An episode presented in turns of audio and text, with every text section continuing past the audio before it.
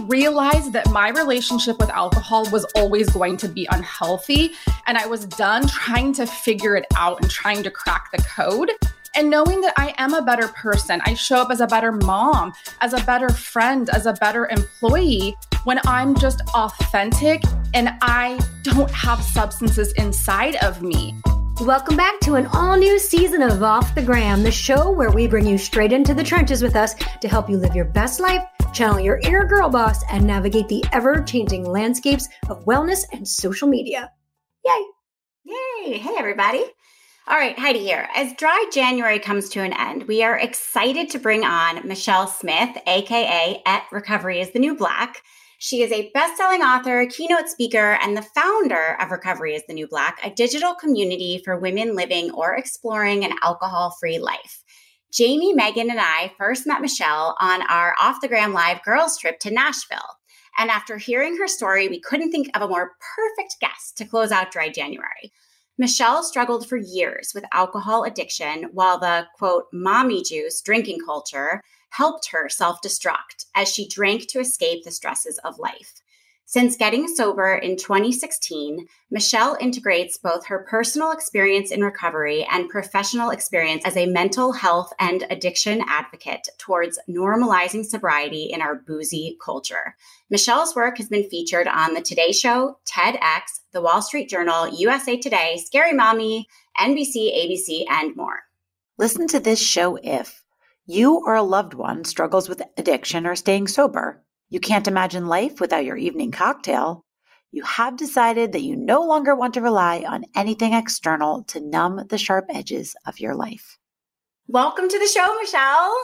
Yay, I'm so excited to finally see you guys again. It's been forever. Thank you for having me. Yes, we are so thrilled to have you here with us today. Jamie, Megan, and I so enjoyed getting to know you on our Off the Gram Live girls trip to Nashville and hearing pieces of your story. So, for our listeners who aren't familiar with your amazing work, can you please give us the broad strokes of what you do? Yes, I am by day an addictions counselor, and I now work virtually with women who have a desire to either look at their relationship with alcohol and possibly test drive sobriety and see if long term recovery is something that they're interested in pursuing for a lifetime. And so I work with a lot of moms, especially that are just feeling overwhelmed and depleted, and insert a lot of messaging from mommy wine culture that has really taken a hold of women, especially in their most vulnerable season of life, and just give them more options and more alternatives for healthy coping. I like to say it's like this normalizing sobriety in a really boozy culture.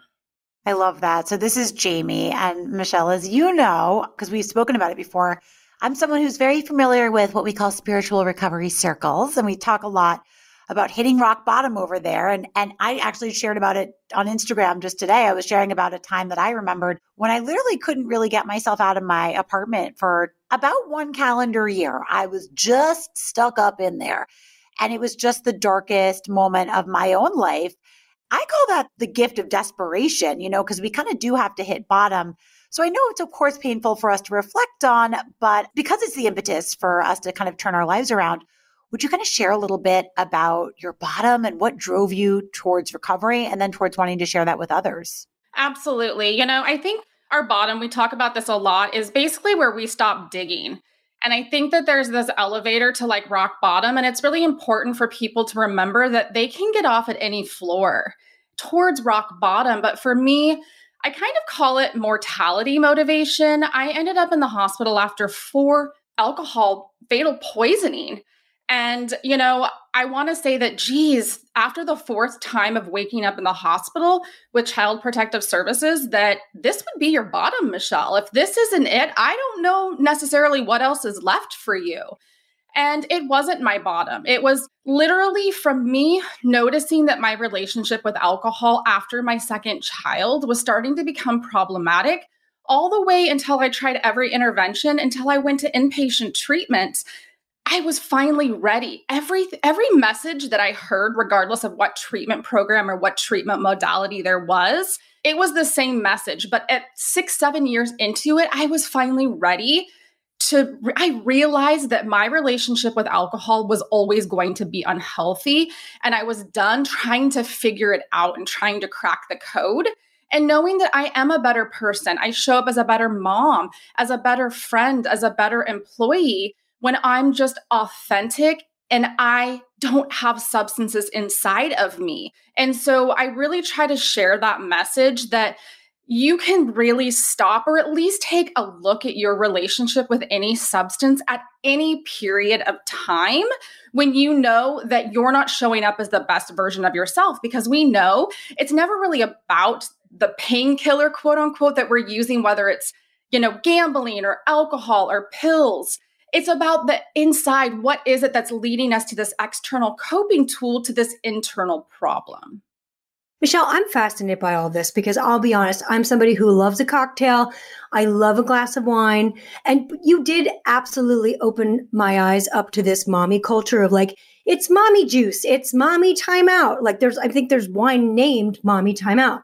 I feel all that. But can you get me to rock bottom?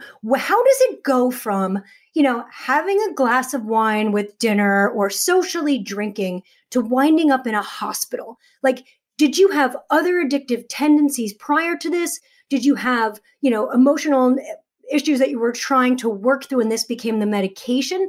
Like, how do I know if my friends are in trouble and they're on this path? Like, can you talk me through that? Because I am somebody who doesn't struggle with alcohol abuse and alcohol is all around us. I just want to understand how you get to that hospital bed. I get it. I was I was flabbergasted as well. I, I didn't understand. And before I had children, to be completely honest, I never drank. I had the perfect example of what not to be because I grew up with a really large family of, you know, Catholics and, you know, physicians that were complete alcoholics. It was everywhere. So I intentionally stayed away from it because I didn't want that to be my reality. And I knew that that was possible. And so I waited until I was in my mid 30s until I started dipping my toes into alcohol. And for me, it was what you're describing, where it was just every once in a while, I'm going to have a cocktail. And let me tell you, the way that that mimosa at noon hit me postpartum was absolutely amazing. The feeling that I felt just for that noise to quiet down, even for just 10 minutes felt like I was teleported to some tropical island that felt amazing. And it went on like that for a small period of time. It was this, you know, I'm I'm breastfeeding, so I can't really drink a lot, right? And then the messages of Michelle, you deserve this. Pump and dump. Or your mom just died. You're starting to go through a lot of really hardships. My mom died when I was learning to become a mom.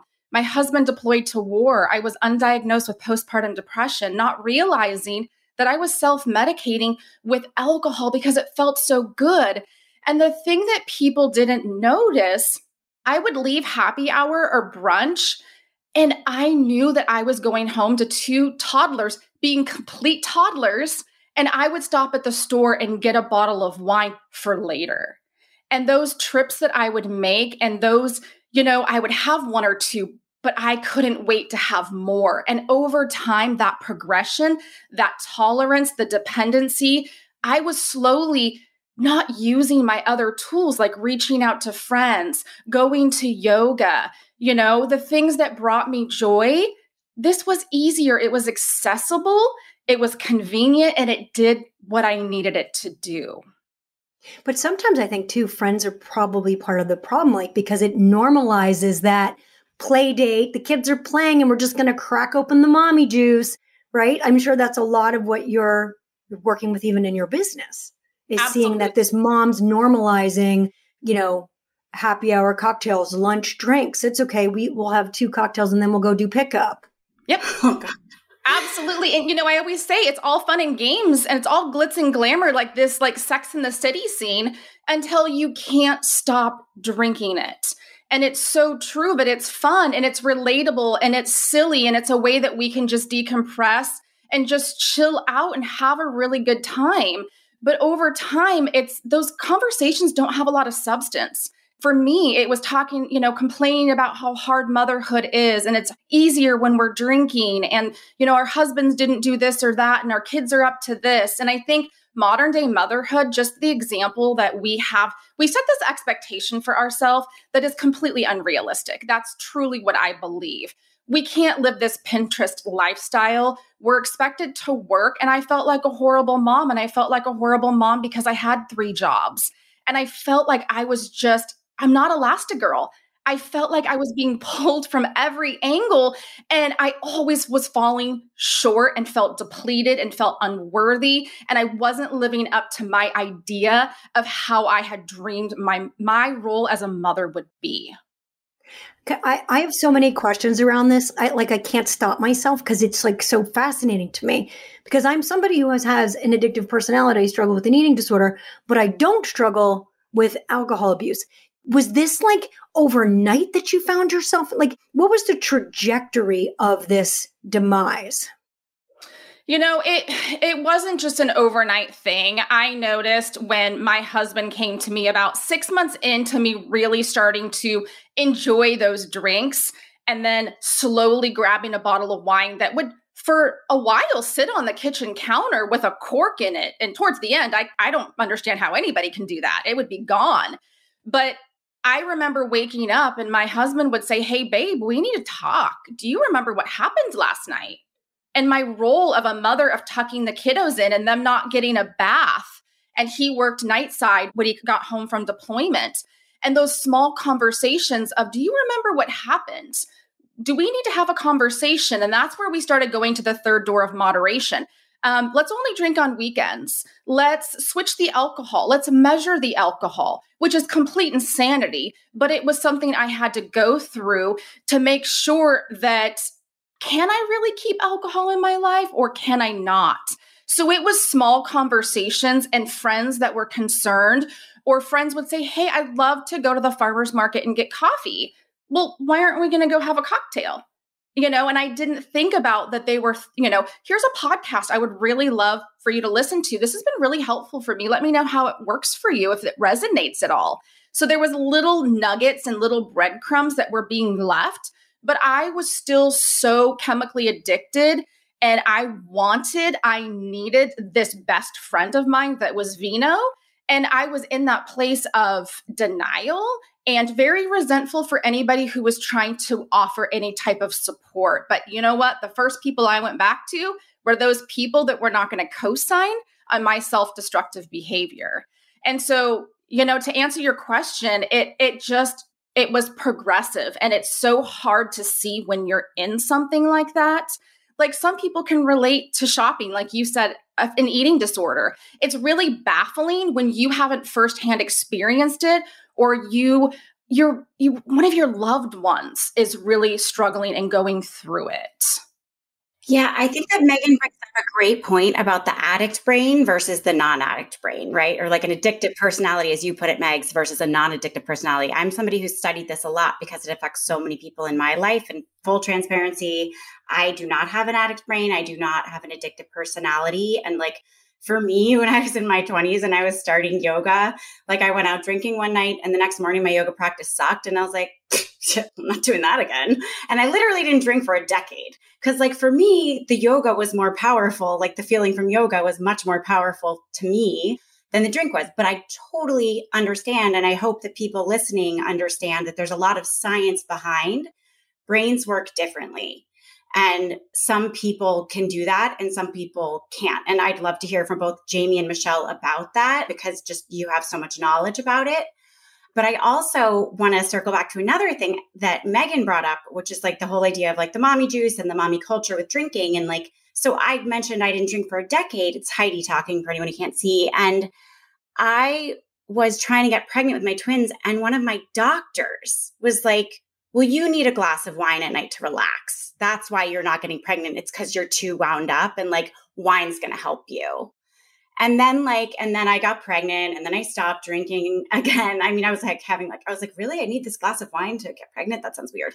But, you know, I did what the medical professional said. And it's funny because there's a story about my grandma who had five kids and the doctor said to her, like, well, Priscilla, you should really just like have a, a, drink at night. And she thought, well, if I can have one, why can't I have two? And like, and I think that's sort of this culture that we've created, right? It's like mothering is hard. We all know it. Like, it's all, it sounds like you had a perfect storm in your mm-hmm. story. And so many awful things were happening at once. And, you know, the idea of sort of quieting any of it and like reducing a little of the stress was, would be so attractive to anyone. So I guess with all of this, what I'm trying to get at is like, with drinking so normalized in our society, like what alternatives do you offer up to moms in like your programs or your friends or whatever for, you know, this society normalized nightly glass of wine or cocktail? Like what else can moms do? Like Yes, you know, one thing that is a perfect opportunity right now is dry January. Opportunities that are challenges that society has already stamped an approval on instead of saying oh you know i i'm, I'm on antibiotics or i'm taking a break or whatever the case may be i want to be the designated driver we get to be really honest and say you know what? I'm feeling that this isn't serving me. It's holding me back from the races. I have bloat. I want to compete. Like really look at your relationship with alcohol and does it really add value to my life? And if it does, how is that doing that? And what else can you utilize that may give a similar result? And I think it's really important that we don't have confidence when we want to do something when it comes to sobriety. It's it's it's the synthetic confidence, right? It's that you know, liquid courage that gives us the strength to say no thanks or, you know, I'll go to this event that I don't really want to go to, right? But dry January gives us that opportunity to be honest and just say, I'm going to take a break. I always call it test drive sobriety to see if it's something that I can do and how it makes me feel because it takes days, it takes months, 30 days plus to get and flush this stuff out of our system to really give ourselves an opportunity to cleanse and to really feel. And the interesting part of challenges like this is that if you stick to a goal and you find yourself struggling to keep your promise to yourself, that's information about your relationship with alcohol. If you're starting to itch at day seven and you're just like, I don't think I can do this, why can't you do this? And that gives you information about what you want to do moving forward. And I'm sure, Jamie, you have something that you can add to that as well. Well, I just think that's so helpful. And it's such a great way to look at it. I think dry January as a test run is a really great piece of advice. You know, oftentimes we'll tell people, you know, just try for for 30 days or just do a 90 and 90 and and it's like if that is so so so challenging to cease drinking for 30 days or even for a quarter maybe that is indicative of a bit of a disordered relationship with alcohol like perhaps and it's really interesting information. So I'm going to, I'm to kind of shift gears here because here's the thing. I definitely differ from Heidi and Megan. I needed a cocktail when I was four years old. I was fully born an addict and alcoholic and very much own that. And was pretty comfortable owning that. I came in pretty ready to admit my powerlessness because it was pretty apparent to everybody who was around me. However, even insofar as my mother and my family wanted me to get sober, when I came home talking about all things sobriety and I had this new language that had to do with spirituality and a higher power, they were super duper uncomfortable, just as uncomfortable as they would have been if I was talking about like weird dark nightlife things that they also weren't comfortable hearing about. So I had this new part of my life that in my mind's eye was very positive and I didn't understand why it was so disarming to them. So, my question to you, Michelle, is I've always been comfortable being kind of open and out with my sobriety, but I think we have to almost, it's an interesting thing. Sometimes we have to tread lightly, or sometimes we, sometimes we're not comfortable letting the people that we know in on that part of our life, or maybe it's a new dating relationship or a new friendship, or you don't want to be judged by the mommy group. So, what is your opinion on kind of outing yourself or speaking your truth or sharing it on social media? How do you kind of account for that and how does it work for you? Yes. You know, every person is going to differ on their experience and what their comfort level is, especially what their current relationship with a substance. But you know, my my go-to is always tell one person, like your TED talk. You know, it's that just tell one person, one accountability buddy. It doesn't matter who it is. It can be a trusted professional like a therapist or your doctor until you feel comfortable telling somebody in your social circle and natural support. So just to say it and to practice that. Also, to get into a Facebook group or an anonymous community where you are more surrounded around people who either get it are going through it or who have a lot of experience because we would want our natural supports to understand but their maybe their their support's going to look different than somebody who really understands it. Because we're already struggling with whether or not we struggle with a substance so of course we want to hear oh you don't have a problem just only drink one or two just stop yeah i wish i could so i need to surround myself around people who kind of wish they could, but they can't either, and really start to problem solve and like just brainstorm. Why am I this? Why, why do I have to have this thing? Because we're grieving it. It is going through the entire grief cycle of I'm losing sometimes people like I did, my best friend. It was there for me through everything, the good and the bad. So just finding your community of people or just one person who you can just practice refusal skills with, who can offer alternatives instead of drinking. What can you go do so that you do have ideas and you have accountability and support? I love that. And that also helps so much with. Um, I really wanted to ask before we get to all the positive, good stuff about dry January and stuff. I really wanted to ask Heidi here about sort of relapse, right? Because I think that everyone who has loved ones who struggle with an addiction, that's sort of the biggest fear, right? Because if you've ever been to anything that revolves around 12 steps or recovery, one of the first things you hear is relapse is part of recovery. And I think that really strikes fear in people who aren't the person who's recovering. And, you know, addiction is a cunning disease with so many faces. And I think loved ones just feel powerless often because they can sometimes spot the relapse is coming like well before the first sip or pill is popped or any of that stuff. So, what advice do you have for people who might have a loved one who's struggling? Like, if there's flags or signs, are there any measures that anyone else can take if they see a relapse coming, or is it truly only within the person who's struggling's power to decide to change the course. I mean, like, I think there's that saying, like, you can't force somebody to get help for a reason. Can someone watching help, or is it just not, it's, it have to come from the inside? I mean, I agree with the latter of that. I think, you know, essentially it, it's the person's decision of whether or not this is serving them because I had all those consequences. I had child protective services. I lost my jobs everything that happened, I still laid in that hospital bed so desperately wanting to never pick up again. And I did. It was baffling, confusing, destructive. I was suicidal, all of the things. I have the perfect life. Everything that I've worked so hard for, I have. And now all I want to do is escape it.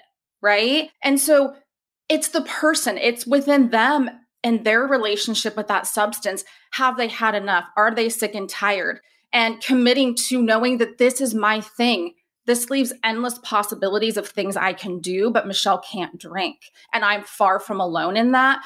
But I do believe that for the other people who are loving or supporting somebody who has an addiction, relapses, or is just really on the cusp of it becoming a dependent, like a dependency of some type, is that I don't feel that people should co sign. I think people should be able to say, Hey, I love you. And i see that you've been drinking more and i know that your your friend just passed away. Is there something i can do to offer some support?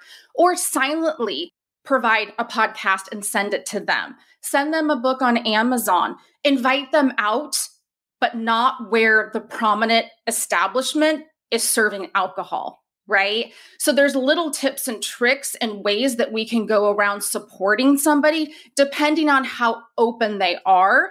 But we absolutely, as bystanders, see people self destructing in the middle of their addiction and they're in denial. They'll protect it. And we can only do so much, right? We can just say, I love you enough that I'm not going to leave you at home with the kids because I don't trust that they're going to be safe. And we're going to do whatever we're going to do in our addiction. Um, but first and foremost, it's about boundaries, taking care of yourself. Do we need Al Anon? Do we need to go to therapy because we need to learn boundaries and way to take care of ourselves while the person that we love is trying to learn how to take care of themselves as well. And can I just say something here really quick? Because I just, I, it's such a good question, Heidi, and it's such a loaded question. I'm sure you'll agree, Michelle, because it's like, here's what I just want people out there to understand addicts and alcoholics are not you know, bad people trying to get good. They are sick people trying to get well. Mm-hmm. And I think what's really hard for outside people to understand, it's like you're telling us you had this perfect life and there you sat in the hospital bed time after time with child protective services. Any normie, meaning a normal person who has a normal relationship with alcohol would say, well, then, oh my God, well, just don't do that again. Like, it's like, you, duh, Jerry, we get it. You're like, obviously, I, I told the story about the yoga, right? Because it's so yeah, different. Right. No, totally. And so it's very hard. And, and I always use this likening. I don't understand how somebody with a gambling addiction I don't I don't get it. I don't get how like you could gamble away your kids college fund because I'm not compelled to gamble. So that's very very elusive to me. I'm like what what is that? But I know it is an addiction. I know it is true. And for that same reason I understand that my mother for instance probably could not understand how after I imploded my life 6 or 7 times I would pick up drugs again. But nevertheless I did and I met people in inpatient recovery a girl that had just had a baby and she found herself drinking um, mouthwash, you know, because it has alcohol in it. And this poor thing, and she was just, and she dropped her baby. I mean, this girl was beside herself. She just, she just wanted to die. She felt like the most horrible person in the world, and she's not a horrible person. And that is what I need people to understand is that biological connection that you have with your baby. Alcoholism is even stronger than that. And that is literally the strongest connection that God gave us is our biological connection to our children.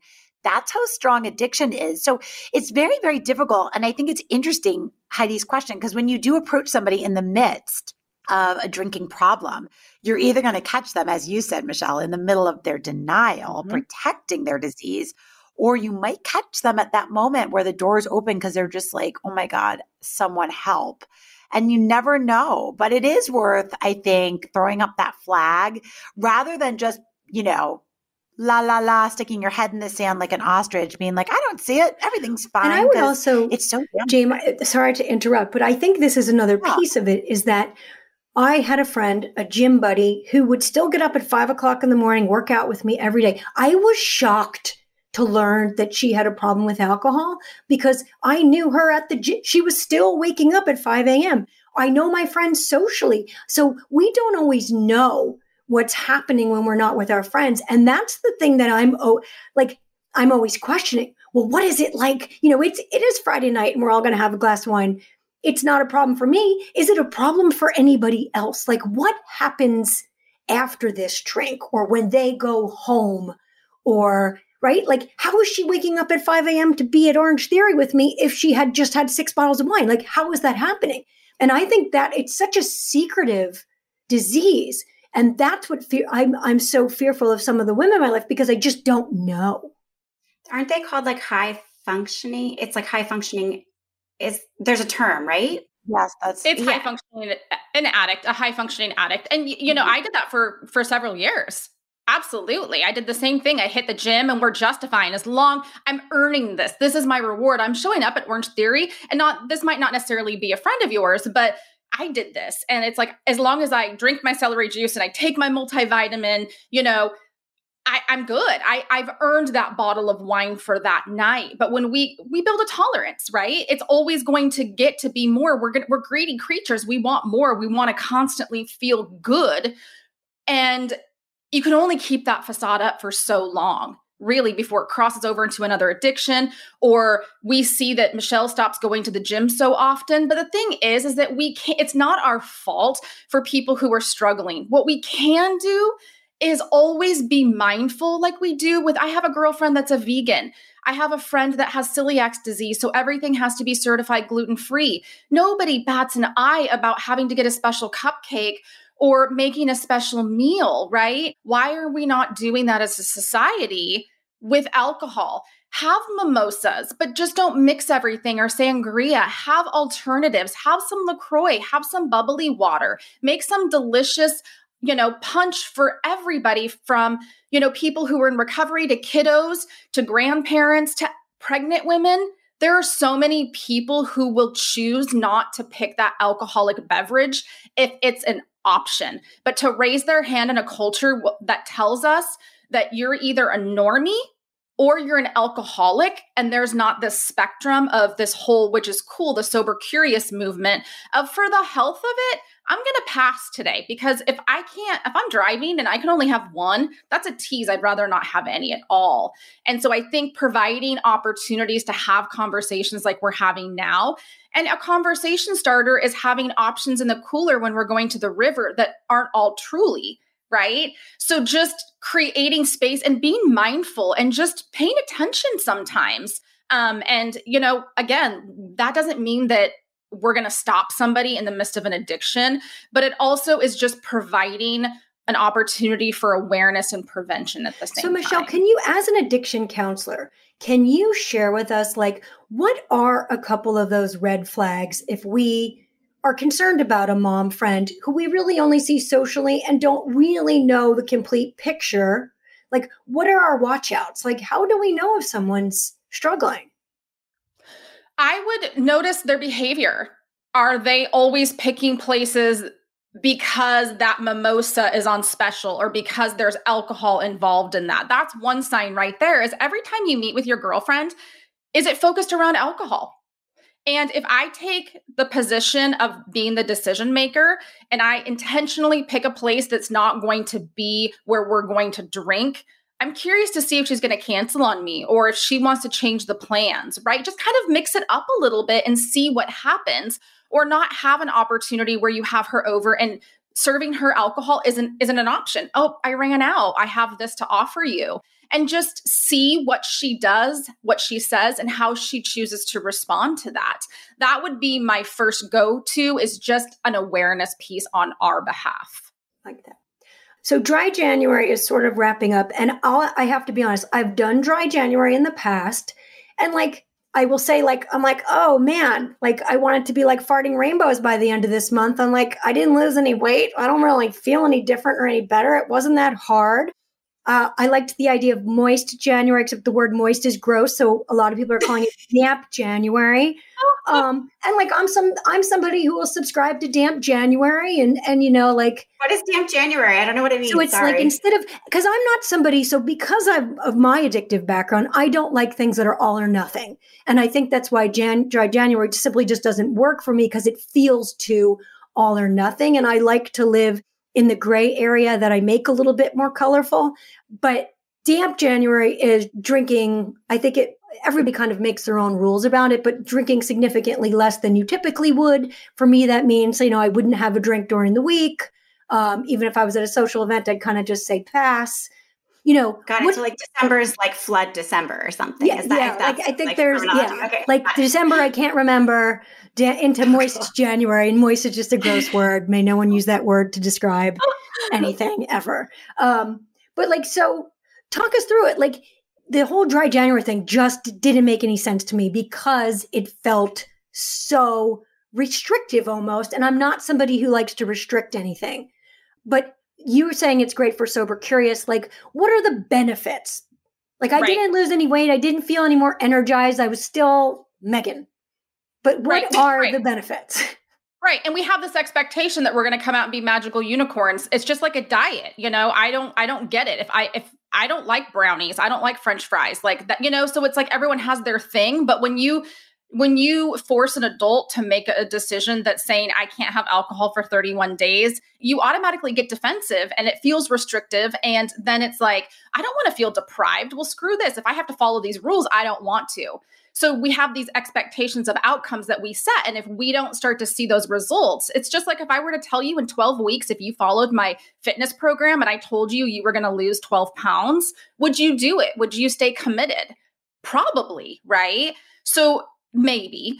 So it's like with dry January, you're asking about the benefits. It sounds like you didn't see them, so that you were just like, "Well, forget it then, right? If I'm not going to well, see the also, benefits, Michelle, I just purpose? don't like rules. I have to say, right. like, like rules right. are hard for me, right? Like, then but, you know what? There was a good litmus test for me. I don't have a problem. but meanwhile, I think Jamie and I thrive on rules. Yes. So I don't know. At least I do. I can say I do.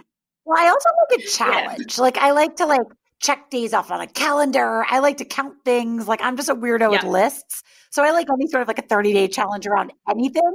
But I think it's also interesting, Megan, to assess at the end how you feel. And like, it's a fair assessment. Like, and maybe, yeah, maybe it told you something about your drinking that is just not really problematic. I, I have to imagine a lot of other people had a very different experience. Well, I love the idea that it is a litmus test, right? Like, if that is a, like, if you're like, by Wednesday, how am I going to get through this week? Like, okay, that's a nice red flag. Like, that's a yep. really great test. Right. And that's why things like this, these challenges aren't they're not for people that have an alcohol use disorder, substance use disorder. You know, there's other programming and tools that they can use. This is more for people like you that are just, you know, sober curious, wanting to cleanse, wanting to see if they can do it, set up for the challenge. And it gives you information. You've gained some insight that, you know what? I, I don't feel like it's problematic. It was more restrictive. I don't like rules. I st- I'm still beautiful and have clear skin, and I love to have a great time with or without a cocktail. Boom, boom, I'm done. Right? It's not for me. You did it, you know, and that's okay. So everyone, like Jamie said, everyone's going to have a different experience with it. Some are going to be like, "Oh my gosh, let's roll this into February." I know people that have gone decades now because almost decades because they've tried dry January and we're just like, I like how I feel. And I do see benefits like clear skin and insight and money in their pocketbook they didn't have before.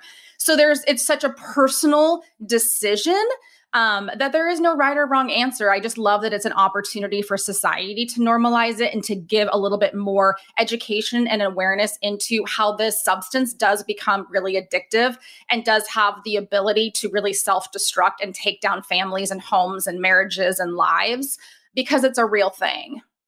So for people who are maybe obviously we're rounding the corner on January, but maybe somebody's like, you know what, I kind of missed the boat on this.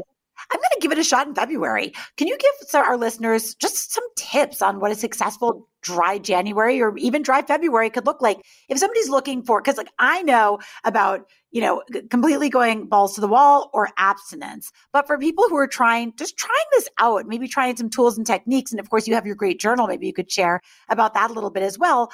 What are some things that people could do for a successful dry month, uh, just for like a little test? Month? Yes, absolutely. Well, I'll preface it with everybody's idea of success looks different, right? So maybe it's to lose weight, maybe it's to go the whole time, maybe it's just, you know, to do whatever. So it's success is going to look like whatever it is that you create as a benchmark and, you know, a placeholder for how you get through that month. And so, you know, if you want to stay substance free throughout the whole entire month, journaling, that's a great thing to do because what you're doing is you're tracking.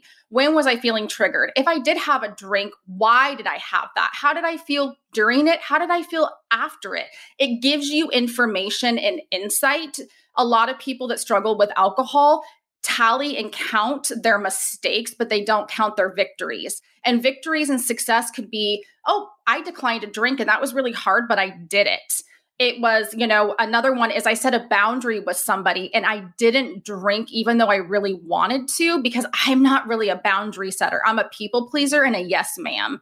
So all of our successful bench points are going to look different, but I think it's really cool to be able to set a couple of them. You know, see how you feel and then reflect back does that match up with what your intentions were going into it? Because if your needs aren't being met, you're not going to do dry February and March and April and May. So, you know, I think the awareness piece and setting those benchmarks are important and yeah, the journal, you know, I think it's really important for us to reflect on our life with anything, whether it's a food journal or, you know, an entrepreneur goal list. It, it's just having a place to brain dump your thoughts and your feelings and your goals.